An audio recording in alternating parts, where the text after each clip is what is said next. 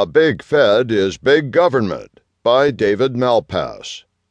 One of the most important functions of constitutional government is to limit the government's power and guide it in useful directions, not for self aggrandizement. Another is to facilitate sound money, which is at the core of free markets and property rights, central tenets of the rule of law, and the ability of a country to attract investment. This is why the current monetary and regulatory regime's wild excesses are so egregious. The first article of the U.S. Constitution vests in Congress the power, quote, to coin money, regulate the value thereof and of foreign coin, and fix the standard of weights and measures. End quote. Thus, as they created the nation's laws, the Founding Fathers believed that sound money was as important a foundation for economic growth and law as the length of the foot or the weight of the ounce is for consistency in measurement, and that Congress should be responsible for it.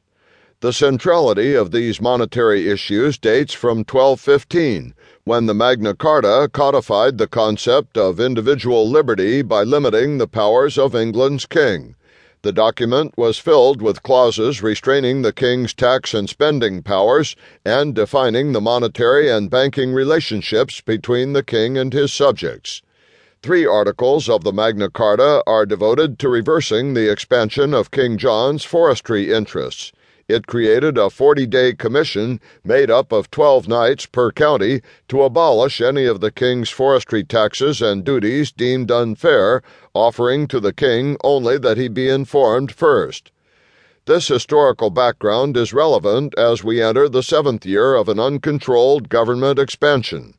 To force interest rates toward zero, the government has imposed thousands of regulations controlling the amount of credit and guiding it toward large borrowers, especially government itself, at the expense of small borrowers and savers.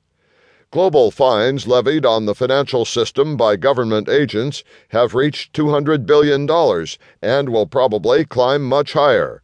Without clear authorization, the government, through the Federal Reserve, has incurred $2.6 trillion in uncollateralized interest paying liabilities to banks in order to fund the Fed's purchases of high priced government debt. The Magna Carta explicitly limited the burden of current debt on future generations that's protection we've lost as the government blithely passes the burden of trillions of dollars of debt, compound interest, and hard to maintain assets from one generation to the next. The Fed has now decided to hold on to its investment portfolio for years, perhaps decades, funding it primarily with short term bank debt on which the Fed, meaning taxpayers, will pay interest that could top $100 billion. As for the depth of the hole the Fed has dug, remember that President Reagan pushed hard for asset sales in the 1980s, but he lost to big government. Only a few billion dollars in assets were sold, the equivalent in King John's era of the government giving up a large meadow. Interest rates below zero. Europe is fully engaged in the same battles. Its strongest institution is the European Central Bank, which by law has only one prime objective price stability. However, under extreme pressure from Europe's over indebted governments, the ECB has launched a trillion euro expansion of its assets and debt, pretending that this will revive Europe's moribund economy. The ECB's dramatic expansion plan creates two divisive problems that are splitting Europe. When it borrows from banks, the ECB is charging a negative interest rate instead of paying interest to banks as the Federal Reserve does.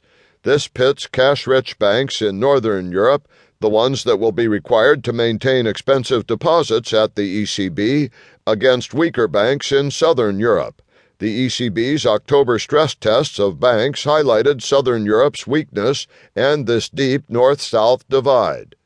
The bigger problem is philosophical. Frugality is embedded in Germany's constitution and psyche. It's a strong rudder that guides the ECB, but may split it from profligate European governments. The growth solution is for governments to downsize and for the Federal Reserve to relent. It's been allocating capital in the wrong direction toward bigness, causing income inequality, distorting markets around the world.